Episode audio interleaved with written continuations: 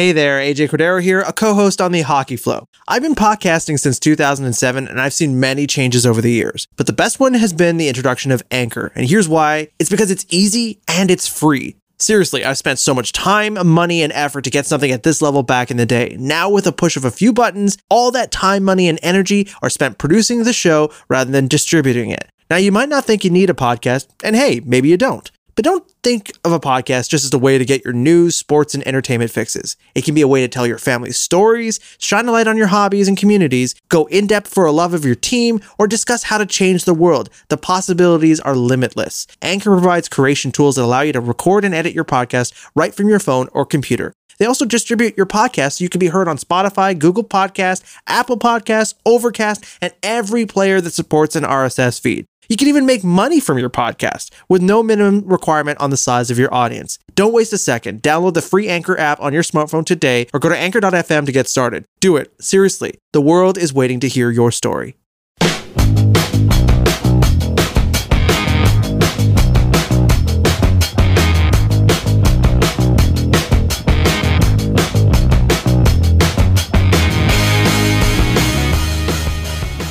This is The Hockey Flow. It's a weekly show that focuses on the critical stories happening in hockey today with a focus on the NHL. And joining me, of course, are our two co-hosts, Marco D'Amico of scrimmageandstats.com. You can follow all of his work on Twitter at The Hockey Expert. And other co-host, Adam Boucher at Really Adam B on Twitter. And myself, I'm AJ Cordero. I'm the host. I produce the show. Let's get right into it. Boys, we had some hockey action. Where do we start? Oh. That's such a hard question. There's been such. Should we talk about hockey. Who got swept? Let's start there. Who got swept? The Rangers! Sebastian Aho masterclass. So I'm going to throw it over to you, Adam. Actually, what were your first impressions of this series? Quick ending, 3 games in a row. Goodbye. Sayonara to those beautiful dreams of hosting a Stanley Cup, but potentially have a chance, a 1/12 chance at Lafreniere. We'll see. So 0 for 7 on the power play. That's particularly one of the key things that we have to take away from that series, right? That was crazy. 0 for 7 on the power play for the first game of the series. They ended up losing 3-2. Even just go 2 for 7 on the power play and it's a different game.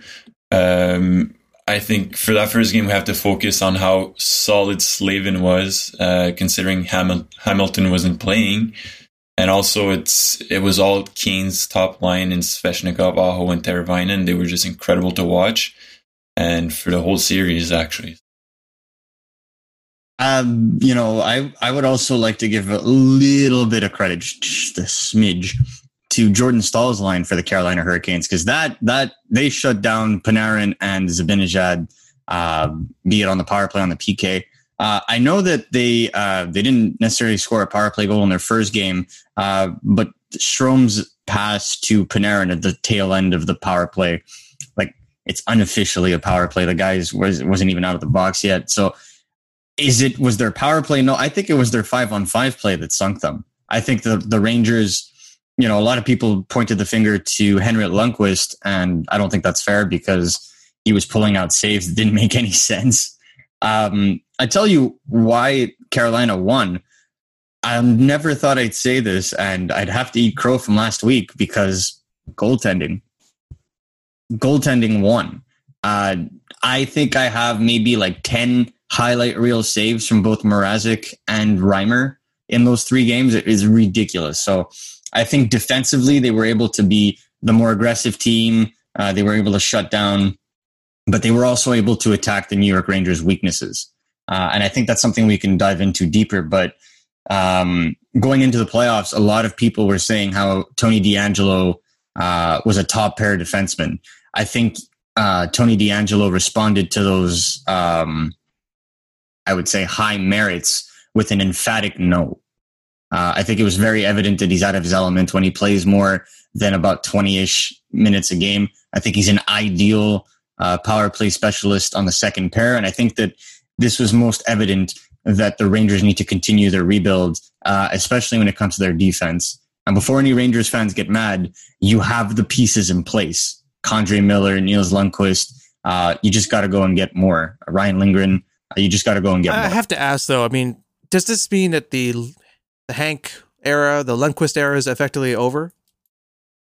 No, he's got 1 year left on his deal. I mean, to be fair, I mean, it wasn't goaltending. It wasn't goaltending that was the problem. It wasn't. It was defense and balanced offense, I would say. Because I enjoyed what I saw from Capo Caco, but if he would have played like that for the Montreal Canadiens, we would hear about it for the rest of the summer. So on that end, I liked what I saw from the young guys. And even then, a rebuilding club that has Vitaly Kravtsov on the sidelines, while you have Carolina that is absolutely unafraid of playing Martin Nisas or Morgan Geekie, to me, that's a little questionable. So again, are they really rebuilding? Are they not? Are they putting the best ice roster to win? A lot of teams are going through those very hard questions. So for me, I think that Shesterkin is obviously number one. I think Georgiev is the one that's out the door. Didn't even get a lick. He needs to get traded. I think he's one of those guys that a team like the Blackhawks might zero in on. Perhaps for Dylan Strome and a package of stuff. But that's just me speculating. But I don't see Georgiev sticking around, and I think that Lundqvist is the perfect mentor to help carry the load for Shesterkin for another season before he takes over as number one. And they need to deal Georgiev because they could be losing him to the expansion, right? Correct. So I think they have to move one of the three in, and I think he's the one that makes the more sense. Yeah. Also the cap. You have to think about it. Lundqvist's cap hit is like what, 7.8? 8? Or no, 8.25 or something like that. It was the highest cap hit before Carey Price hit the $10 million mark, and then everybody else kind of jumped in. So yeah, no, I agree. Like I said, I think it was very evident that Mark Stahl is on his last legs. I think it was very evident that Jacob Trouba is perhaps not necessarily as great as he made out to be. One guy that I really enjoyed in that series was Adam Fox. We've talked about Adam Fox a lot. I feel like he's the one with the most potential on that blue line as we speak, not counting the prospects that weren't eligible to play. I don't know what you thought of Adam Fox, or if you got a good look at him. I mean, I liked his play. I think he carried off right up. He carried right off where he left it after the season. One player I really liked, we were talking about the Rangers' offense struggling, was Ryan Strome. Yeah, he played pretty good, especially in the third game. He was all over the place. He was playing very well compared to his fellow line mates. I mean, and we talked about this at the beginning of last week. He's got a contract up for renewal this year as well, and he went and proved that he's not a product of Artemi Panarin, but very much a complicit duo. So worth seeing, because he made some pretty good passes, and I think that we finally saw the player that the New York Islanders drafted 5th overall. So it's good. Unfortunately for the Rangers, or fortunately for the Rangers, if they don't win the lottery, chances are not on their side. Chances are not on anybody's side. They'd be picking somewhere around, I believe, 12 to anywhere between 11 to 13, depending on who loses the following play-in. So not ideally where you want to be as a rebuilding club, but again, a lot of teams are going to say this, the experience was worth more. On to other fun series. So the next fun series that we want to talk about for sure is what's happening between the Oilers and the Blackhawks. So a team, not defense, clearly. 6-3 win on Monday night for the Edmonton Oilers. The Edmonton Oilers. Weren't they two, 6-3 on one end and 6-4 on the other? It's a whiplash thing going on here. Plenty of goals, lots of action, and a first playoff hat trick last game for Connor McDavid. So I'll throw it over to you, Marco. What were your first impressions of the game so far? Connor McDavid on the rush is a friggin' cheat code. It's insane how this guy can pick up that much speed. The edge work as he cuts across on, I believe it was Mata. Yep. And he finishes backhand. It's just disgusting. And really kind of confusing how, again, the Oilers are just being saved by a franchise player. In the first game, I appreciated the play of Taylor Yamamoto. And the one guy that nobody's talking about for the Oilers, who's really right there with McDavid in terms of offensive production is Ryan Nugent-Hopkins. Not Draisaitl, Ryan Nugent-Hopkins. And I feel like, for me, he is the one that really kind of stepped up in game two defensively to try and hold down the Toews line. I liked what I saw. I mean, you could take a lot of big things away from this series, but what does Chicago really need to pull off here if they want to pull off the win? I'm going to throw it over to you, Adam. I mean, obviously, Toews was talking about how they stepped up in their game, and Chicago really did not respond comparatively. No, so they had a very good first game. Kubalik and Toews had respectively 5 points and 3 points each. I think they really need to step up in terms of playing more a team game. But on the other hand, I think it's just scary to see that Edmonton. It's a tie series. It's 1-1. Edmonton scored 10 goals in 2 games and outshot them too, right? And outshot them. And Draisaitl isn't playing nearly as good as we expected. So that's a scary thing for Chicago. I think they need to. Their defense need to step up a bit more. We saw Duncan Keith getting 2 points, 2 passes in the first game, and the second game there it kind of fell apart. What about special teams? Do you think special teams made a huge difference in game one of this series, and then they were just non-existent. And obviously there has been a big question mark with the top line in Chicago not really performing since Saturday. So game three is happening tonight. How do they respond? I think they need to be more on the offensive side. I mean, we saw game two. We saw Kane.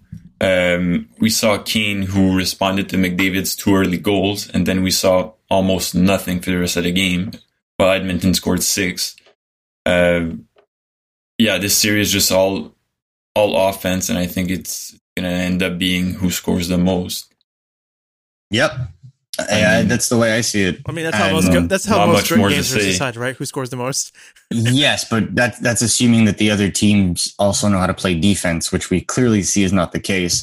The one thing the Oilers did that finally made a difference for them is putting in Mikko Koskinen instead of Mike Smith. Like, that was mistake number one. What are you doing putting Mike Smith in an NHL game? Period. Never mind a playoff game. I don't care what his experience is. Unless Koskinen has COVID, you go with Koskinen. He gave up 4 goals in the first period of the first game. Mike exactly. Smith. Like, it's just... Yeah, you have to switch to... You can't come back from that. You have to switch to Koskinen, yeah. To me, I think that Edmonton played a little tighter defensively as well. I liked what I saw overall from the defensive core. Ethan Bear really is growing into his own for the Edmonton Oilers, and Darnell Nurse played hard. So of that end, I think that it's really going to come down to this. Will the Hawks maintain Kirby Dach on that second line with Kane? Because the way it's going, I think they might opt to switch it up a bit and put Dylan Strome at center and bump Kirby Dach to the third line. And that would give them actually 3 balanced center lines that I think that would be able to match up well. Because if you put a Dylan Strome versus a Ryan Nugent-Hopkins, there might be the size factor where they're able to kind of push the tempo.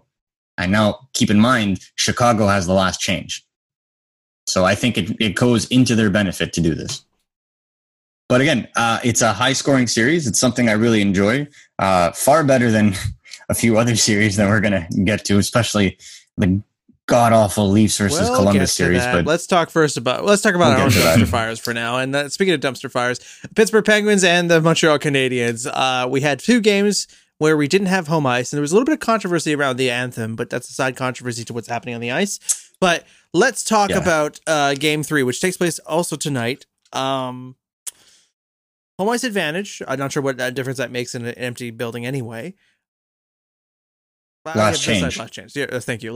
Yeah, I mean, that is it. But what happens now? Honestly, you could take away from this. I mean, we'll tell you in 5 minutes. They're announcing the lines in 5 minutes. So there's that too. Okay. So, and also right now, I think there's also, what game is also taking place right now? I think it's Florida versus Islanders. We'll update you. Another good series. Let's start. Well, hey. Don't diss this. they scored way more goals than I thought they were going to score. Yeah. Agreed. I'll give it to you.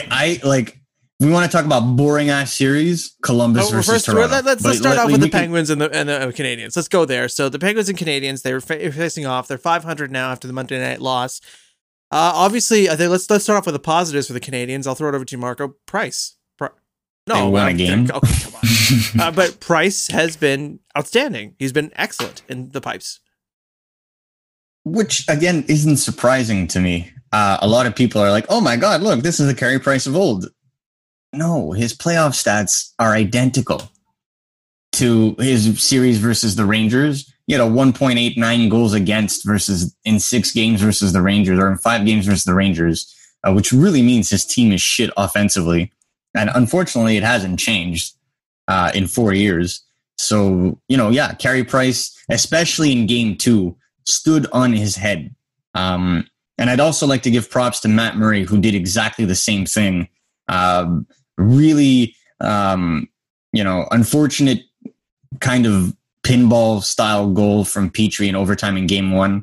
But other than that, I think that Matt Murray's been excellent. Only perfect shots or really like broken plays have beaten him. And I think you could say the same thing about Carey Price. I think the goalies have been by far the best players on the ice. Really what I enjoy though, is the way that Pittsburgh in game 2 really started playing the matchup game. They didn't really do anything in game 1, but in game 2, Crosby versus Suzuki's line, Malkin's line was out there versus Domi's line. Like they did it on purpose. And ultimately Deneau's line essentially being shut down. There's a lot to discuss here, but ultimately the Canadiens were outcoached. Before that's we go to opinion. That sort of element there, I want to actually draw back to another factor that's been there, and that's that this Montreal Canadiens team has handed the Pens 12 power play opportunities in just 2 games. And even things even Claude Julien was saying, we would like to see more 5-on-5 hockey. And I think most Canadiens fans would agree. I think the whole league would. I think Quinn Hughes had 10 power play minutes yesterday for Vancouver. It's something that's going on throughout the league. And it's very unique to this playoff. I find I've never seen this many penalties in a playoff before. But yeah, they do. And you look at the culprits, and it's that second line with Suzuki. It's both Armia and Drouin that have accumulated the most penalties, and Philip Deneau. So here are 3 top 6 guys that are stuck in the box for minutes at a time, giving one of the most dangerous power plays ample room to play. And again, they still haven't scored. Right? Pittsburgh still hasn't scored on the power play. That is the only thing I give the Canadiens credit for, is that their PK, contrary to this season, has been excellent. But other than that, yeah, they got to shore it up. And I think, Adam, I don't know if you agree, but I think players need to start being accountable for these indisciplinary actions on their end. They do, and especially when you're talking about Deneau, who's been one of the Canadiens' most, who's had the most penalty minutes on the Canadiens, and he's one of the guys that's supposed to be winning those face-offs when they're shorthanded, right? So that's huge for them. But then again, the fact that they didn't give up much is very good, especially against a Pittsburgh's power play, where they have arguably one of the best 5-man power play in the league, if not the best. Player wise, I think in the end, I think we need to see something tonight. That we need to see mixed, those lines mixed. We need to see changes on Claude Julien's part. Claude Julien change lines. I don't think in it's situations like this. I can't believe I'm about to say this, AJ, and please slap me after the show. But I miss Michel Therrien when it came to looking at stagnant lines. How unafraid this guy was at changing stuff up. Because Claude Julien is the other way around. It's almost dinosaur-like in the sense that he will maintain lines that need to be separated. And I don't know if you guys agree, but how smart is it to have your 2 best goal scorers on the same line, essentially being shut down, and your 3rd best goal scorer in Max Domi on the 4th?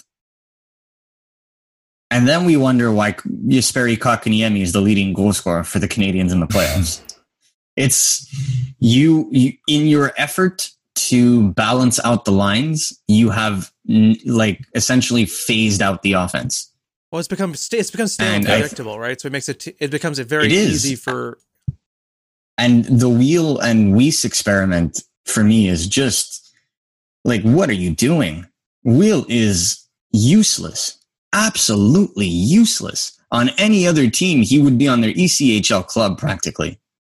And Weiss, bless his soul, Dutch Gretzky, everything he's done. But again, ineffective, like a -4 in his last 5 playoff games, 0 points, just useless. So, you know, Claude Julien keeps talking about how this is a young club. This isn't a young club. This is an old club with 2 20-year-old centers. If you want this to be a young club, Jake Evans needs to be in. Ryan Poehling needs to be in. Cale Fleury or Yulson needs to take over from Ouellette. Or like, both. Or even, no, you can put Mete to the left and put Fleury or Yulson on the right. Yeah. I just, ultimately at this point, this isn't a young club. That rhetoric no longer applies. You have plucked out the youth to put in your plugs, and you refuse to remove them. Further to that point, you give them key special teams time where they're ineffective. So, yeah. You know, I really would like Jake Evans has a right hand shot. Jesperi Kotkaniemi can shoot on his off wing. Like, there are so many other players that you can put in those situations. And so for me, the fact that these players not only play, but play significant minutes leads me to believe that we won't see anything drastic in the line changes in a little bit. So plenty of things to take away from this Montreal Canadiens series. We do know that we'll be heading to a game on Friday, so we don't know exactly what time it's going to be, but we will see a game on Friday. And if for some reason it extends out to a 5th game, that will be taking place on Saturday. So we will see that, which actually is brings us to a very interesting point. We kind of glossed over this in the opening segment, but essentially for New York and Carolina, they had to play back-to-back nights. Do you think that's a factor that's unfair? Anything into that? I personally don't think it really mattered. It doesn't. No. Like, and especially for Carolina, they're a very young team. I don't think that playing back-to-back after being 4 months off, like, you're not traveling. There's no excuse. Maybe only on the goalie aspect of things, but you saw both goalies get their first playoff starts. Exactly. Play-in starts, so. And Reimer killed it. So. And Carey Price played 70-some odd games, was on pace for 70 games this year. Like, yeah. I don't think that guy gets tired. And he faced 70-ish shots so far in 2 games. So exactly. He's still fresh to go. He's still good to go for sure. And what's impressive is how many of those shots were high-danger chances. So let's now jump over to the series that's actually taking place right now. It's in period number 1, 7:54 left in the period. So it gives you an idea when we're recording, if you're watching this or listening to this back later. The Islanders and the Panthers. Very interesting series, potentially for some people. I think the real question is it's time to bench Bobrovsky. So let me throw it over to you, Adam. What's the call here? I think it's time, but they have no one to kind of take. Is it Drieger? Yeah, Chris Drieger, the second goalie. I mean, why not? He's been good during the season when he had to play. I mean, yeah. And look, I think Drieger was an excellent choice. I think that Dale Talon's biggest mistake forever will be the signing of Bobrovsky. And this is a guy that failed to qualify 2 high-end restricted free agents not 10 years ago. So if this is, to me, the biggest and worst signing of his career. That cap hit for sure.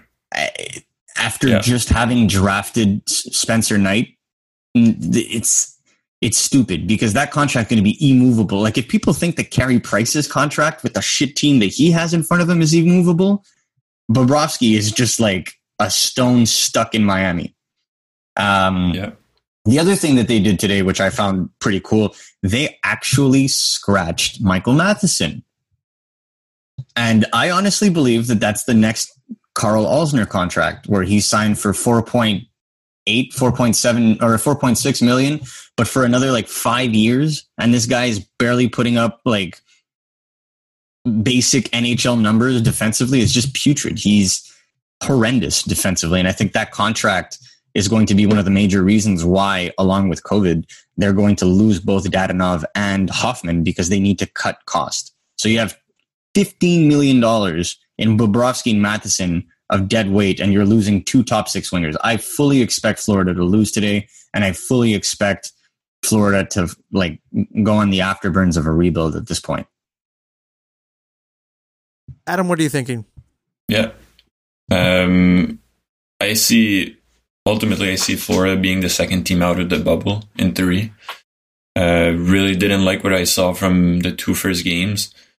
They seemed the couple minutes I watched from each game, Florida just seemed overwhelmed by the Islanders' offense, which is, are the Islanders an offensive team now, or is Florida just that bad in their own zone? Can I answer that? Yeah, do it. Florida's a very bad defensive team. There you go. So, and they made the Islanders' offense look very good.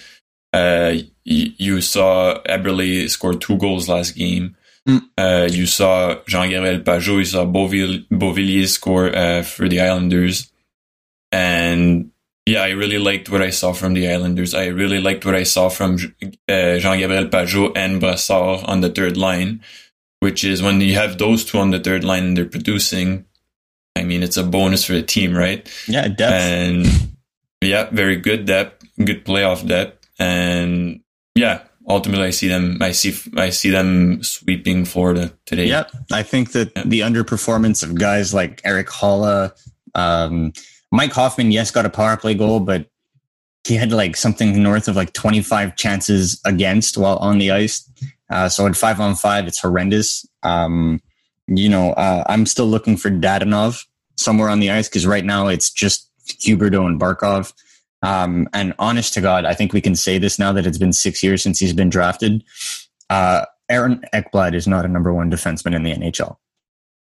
It's as simple as that. So hopefully, if the Florida Panthers tank well enough, they're going to get one of those top five prize defensemen in the 2021 draft, and that might actually help them play defense.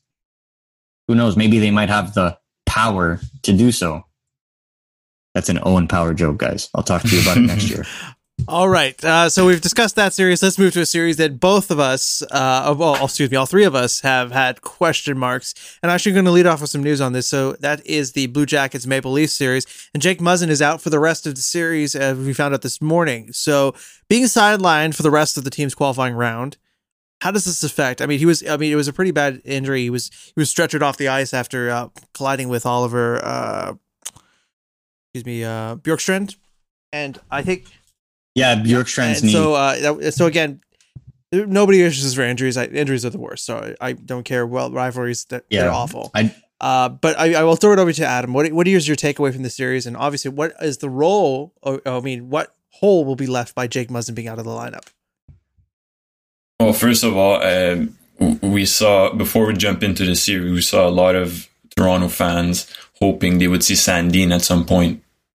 Does that open the door for him? Will they slot him in now that someone's injured and probably not coming back for the rest of the series? So that's my takeaway from the injury. Once again, injuries are awful. We don't wish them on anyone, but now we might see a young defenseman come in and be dominant, right? We might see someone do a Makar type of thing like last year. We never know. Maybe, probably not. Could be. As for the series, we saw first game just Columbus clogging up the middle.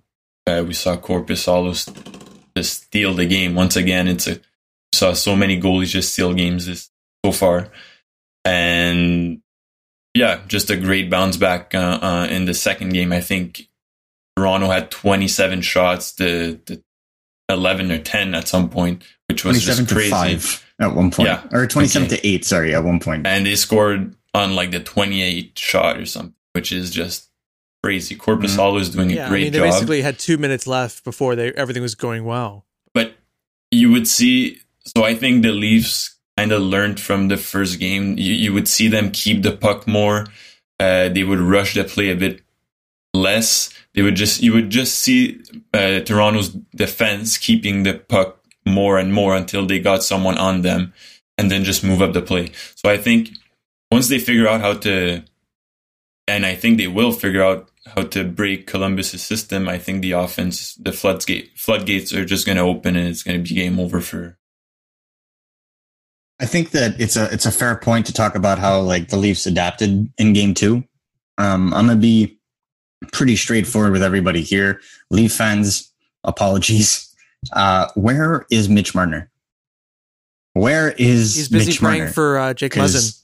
Because now it's not just this series. Where was Mitch Marner versus Boston last year? Matthews has gotten all kinds of flack, but nobody can touch Matthews in the playoffs right now. That is just clutch scoring.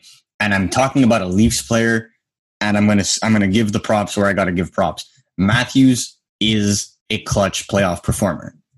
John Tavares is a clutch playoff performer. Where are Nylander and Marner? Right? So there's that. The other thing I'd like to point out is we talked about losing Jake Muzzin. By the way, Leaf fans, Pierre-Luc Dubois, it's not his fault. A cross-check that sends a player flying into the boards is a problem. Bouncing off the boards and onto someone's knee, let's just chill on him for a sec. And as for who could potentially replace Jake Muzzin, well, the options are Marinson, Sandin, and Liljegren. So what? How much time do you think Sandin is going to be playing next game? Because if they play Marinson over Sandin, we have issues, especially considering they're playing Robertson on the third line, who's 18 years old. I think that Sandin is at least worth a lick.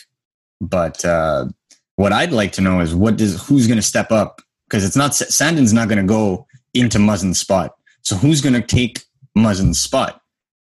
Is it Travis Dermott, who I thought played, considering the Leafs controlled a lot, I thought he was pretty choppy, often making the wrong play, which is un-Dermott-like.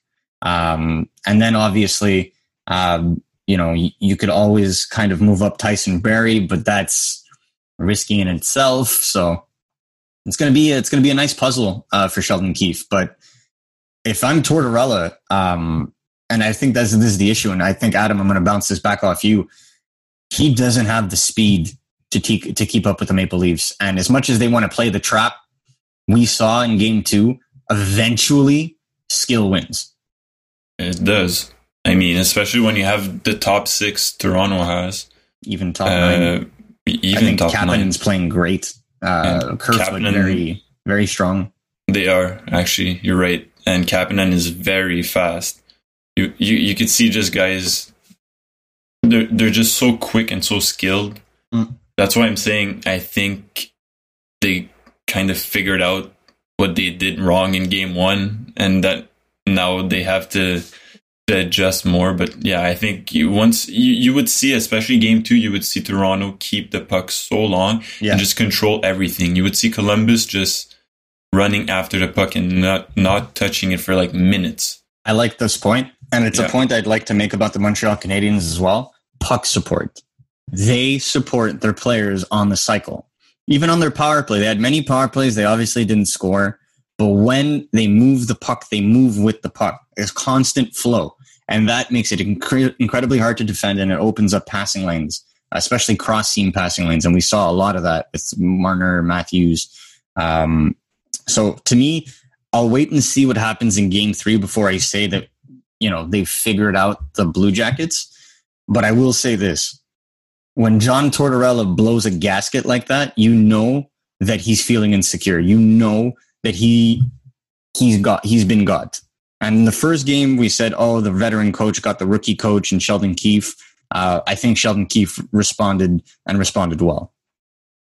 Yeah, I think game three is going to be pivotal for this series. Mm. I think if Columbus wins, then pressure's all on the Leafs because they've choked so many times in the playoffs, and now if they win, I think it puts the biggest pressure on Torts and on what the Columbus Blue Jackets have been doing. I agree, and I think the last point I want to make on the Leafs before we move on, there were a lot of question marks on Freddie Anderson's performances. But he's been stellar as shit. Like he's only let in one goal. in two games? Because the second goal in game one was an empty netter, was it not?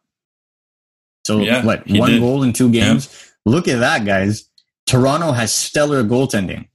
So I don't know. I stand by what I say. I still think they'll win.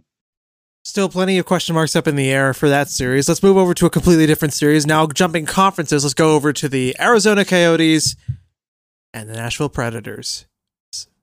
A not so boring series anymore. Actually, good. I thought it was going to be a so boring series. Would you like me to get your second dish of crow, sir? No. Hold up. I thought it was going to be a boring series. And then they started Yossi Saros in game one. And well, I mean, Arizona has really shown that they know all the Predators' weaknesses, right? Yeah. Well, they were also they also benefited from two things. A, Ryan Johansson and Matt Duchene picked up right where they left off in their shitty season and proceeded to be undisciplined. But two, I feel like all the bounces went Arizona's way. Those were two extremely fluky goals to start the first. You can't defend that. Like double ricocheting, a puck that you block that lands right in front of the stick of the opposing player that's a foot away from you. There's not much you can defend on that. So I appreciate that. But I absolutely loved the way that they came out in the game too. Their defense was activated. They were mobile. They were moving. They kept their feet moving. They were hitting. And they defended the net properly. They didn't allow pinball shots because they were clearing the net and blocking shots. And Arizona simply just doesn't have the experience nor the firepower to keep up with that. Yeah, I really liked what I saw from Arizona in the first game. They got points from their top players. Well, yeah, defense and top players. They got Ekman Larson scoring, Dvorak, Keller. You haven't seen much of Kessel and Hall, but I mean, if they keep on going, they could still catch heat. And then you saw a shorthanded goal from Grabner, which is now... I feel like that's an 100% goal every single time. He has 22 shorthand goals in his career. He's the leader. We should give him the selkie just for that. Yeah, that was pretty amazing. I like what I saw. I also thought of you when I was like, oh wow, look at Arizona's defense, all super mobile in game one. Obviously, Oliver Ekman-Larsson leading the charge, but Alex Goligoski put up some good minutes up there. So did Jason Demers, and Jacob Chychrun looks to be healthy. And when Jacob Chychrun is healthy, well, that's another top four defenseman. And Hjalmarsson was doing a great job shutting down in the first game. But again, I feel like they got overloaded in the second game because Nashville actually played up to their potential. I mean, yeah. And yet, you know, speaking of living up to potential, and you know, this is another series we're going to discuss, the Minnesota-Vancouver series. I think that Arizona and I think Arizona's impressing a lot. The one thing I haven't heard anybody mention in regards to Arizona is the fact that Barrett Hayton is healthy and playing, and we haven't seen much from him, like at all. And you know, a lot of the people, and I'm not saying Barrett Hayton's a bad player at all. I'm saying Barrett Hayton is a 20-year-old learning the game and playing sheltered minutes, just like some other prospects we know of. And it takes time. And I think Arizona's doing the right thing by sheltering him and doing the right thing. So everybody that's watching Arizona, please pay attention to Barrett Hayton. I think he's an excellent hockey player, but I just want to show other people how other clubs go about protecting the young assets as they develop. Maybe learn from that, appreciate that, and be a little bit more conscientious. Talking to you, Montreal media. I'm not sure if they're going to pay attention to us just yet, but hopefully they might. We might learn a thing or two. In any case, let's learn a thing or two about the Calgary Flames and the Winnipeg Jets. This is a series that, you know what, I'll just throw it over to you, Adam. What are you feeling right now? This has easily been my favorite series so far. Yeah. So we have now a 2-1 Calgary lead. Honestly loved what I saw in the first game. You saw great goaltending on both ends. For Calgary, you saw great energy from Kachuk. Obviously, there's been the crazy injury to Scheifele, I mean, unfortunately, which led to very unfortunate for the Jets losing their top player.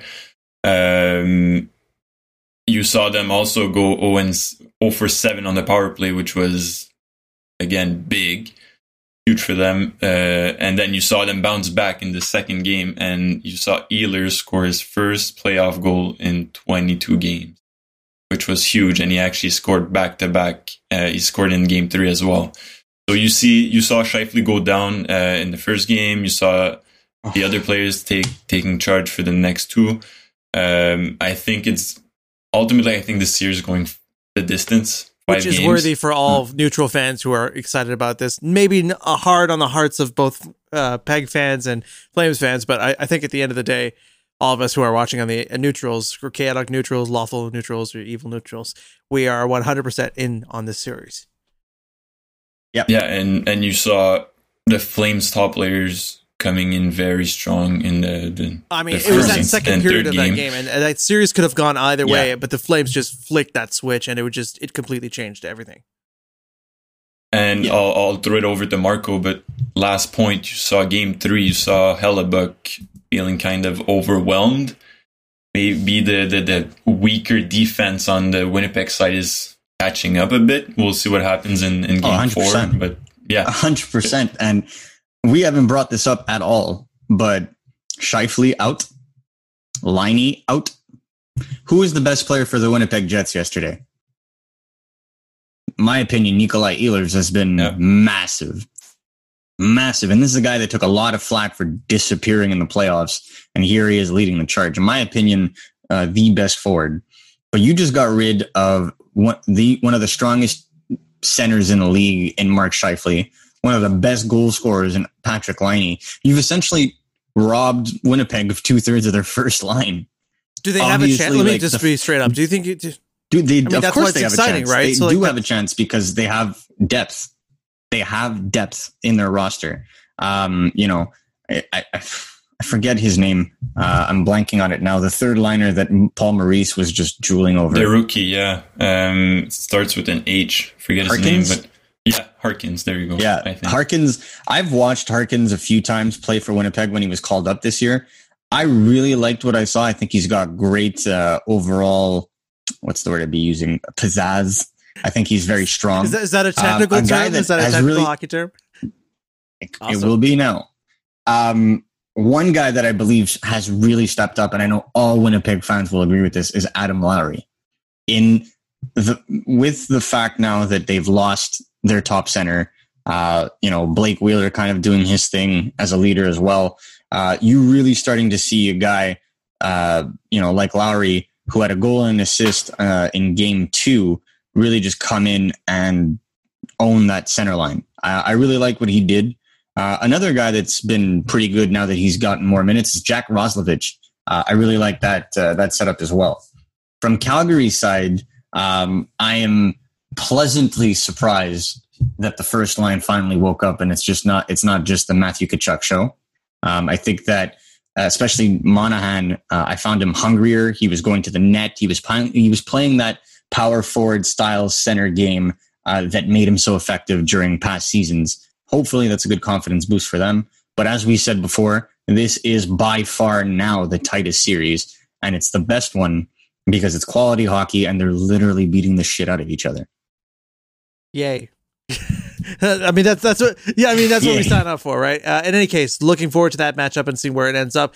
Let's get to the another series that's on the docket here, the Canucks and the Minnesota Wild. So is this actually our last series on the list here? I think we've gone through everything. Yep. So, the round robin. Yeah, so we'll quickly brief that, but we're more interested in the qualifying round. Meh. The series are what counts. We already know who's going to be there next. Exactly. I don't care. Canucks. They've found a winning combination with that lotto line, haven't they? Yeah, they did. I liked what I saw yesterday. I think JT Miller was probably the best player on the ice. I felt in Game 1, Elias Pettersson was kind of just playing by himself. You don't think Brock Besser had any influence on that line or as well? Well, that's it. Brock Besser and JT Miller together played great in Game 2, but we're talking about the two games. And in Game 1, they were utterly invisible, not crashing the net, dipsy doodling left and right. I didn't like what I saw. Game two was far more convincing, higher tempo, playing more of a possession game. The one thing I will say, though, if you're going to play against the Vancouver Canucks, don't get a penalty. Because Quinn Hughes played 10 minutes. 10 minutes. The guy played 22 total minutes. 11 of those were at 5-on-5. Which is crazy. That doesn't make any sense. Yeah. So, yeah, if you're Minnesota, you need to stop shooting yourself in the foot. A. B. Wasn't Minnesota's only goal last night? Or no, they scored two, but their first goal was a shorthanded goal. Like, God damn it. They don't even have 1 5-on-5 goal in this series. Minnesota does. And they've won one of those games. So I stand by what I say in saying that I think that Vancouver's going to still win this series. But the only way they're going to do so is if Minnesota continues to be undisciplined, because it forces or it removes the pressure on what I think is a very faulty defense on Vancouver's end. I don't know if you noticed the same thing, Adam, but whenever Minnesota kind of had the puck, there was kind of a sense of, oh shit. On behalf of the defense, you saw them kind of panic. Yeah. I think I have to totally agree on what you said. And on the flip side for Minnesota, we saw we pretty much doubted the whole team, especially the defense. And we saw in game one, we saw Spurgeon come up with 2 goals. Yep. Another guy we doubted, we saw Fiala score. And he added 2 goals in the second game. So. Yeah. Can he bring it to playoffs? I think so far he's done it. But I have to give you kudos for Vancouver's side. You saw, so last night they won game 2, series now tied 1-1, and you saw not only the young players play great for Vancouver, you saw the veterans. So you saw Pearson, you saw Miller, and you saw Horvat score. Mm-hmm.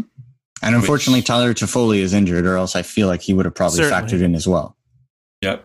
So, as predicted, you saw their young players and their veteran play very good for Vancouver. So, yay! Yeah, Marco was right. But Kevin Fiala, I like the way that Kevin Fiala is moving the puck, regardless of if he's scoring, if he's playing. Unfortunately, Vancouver is giving him too much space, in my opinion, and he's taking full advantage of that. I think that he's playing a great game, a solid game, and I think that if Minnesota has any chance in winning this, they got to make sure that he's covered. If Minnesota's going to win, they got to make sure that all his teammates are open. And I still think, how fun would this series have been if Kaprizov were playing? Yeah, because this is a series made for him. So no, good series, fun times. The only thing I will say is I really want to see how Markstrom is going to hold up. Because given the defensive side for Vancouver isn't playing well. Exactly. Yeah. I liked what I saw yesterday, but can he bring that every single game? And if he does, the only thing I'm going to say is ka-ching! Yeah. Because he's going to get paid. And if he can bring it, and we actually see 1-goal games for the rest of the series... It's actually been a better series than we thought. Yeah, I thought it was going to be an up and down series, but it seems to be an East-West series. Yeah, honestly, I thought Vancouver was just going to score at will, and it hasn't been the case so far. So, yeah, pleasantly surprised so far. Yeah. So that covers your NHL playoff qualifying round picture. We're not going to talk about the seeds because we can always talk about that once the qualifying round is settled. But we will bring you all the hockey action next week. But thanks so much for joining us this week on The Hockey Flow. Of course, I got to shout out our key peeps over here. Adam, shout out your Twitter handle here, please, right now.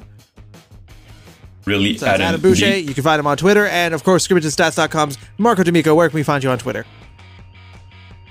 At the Hockey Expert. Of course, now we are listed on Spotify. We are coming to Apple and Google Podcasts later this week, so check us out there. But of course, you can also check us out on our website, thehockeyflow.com or hockeyflow.com. Either way, it gets us where we are. We're going to post up the episodes. What we also do is you can see the show notes, you can see what we're discussing, and you can take a look at it there. It's still bare bones, but it's coming along, and we thank you for your patience as we start building out this podcast. So that's it for The Hockey Flow. I'm AJ Cordero. We'll catch you guys next week.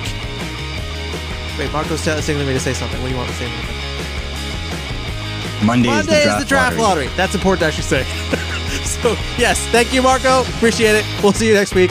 Draft Lobby Monday. Yay.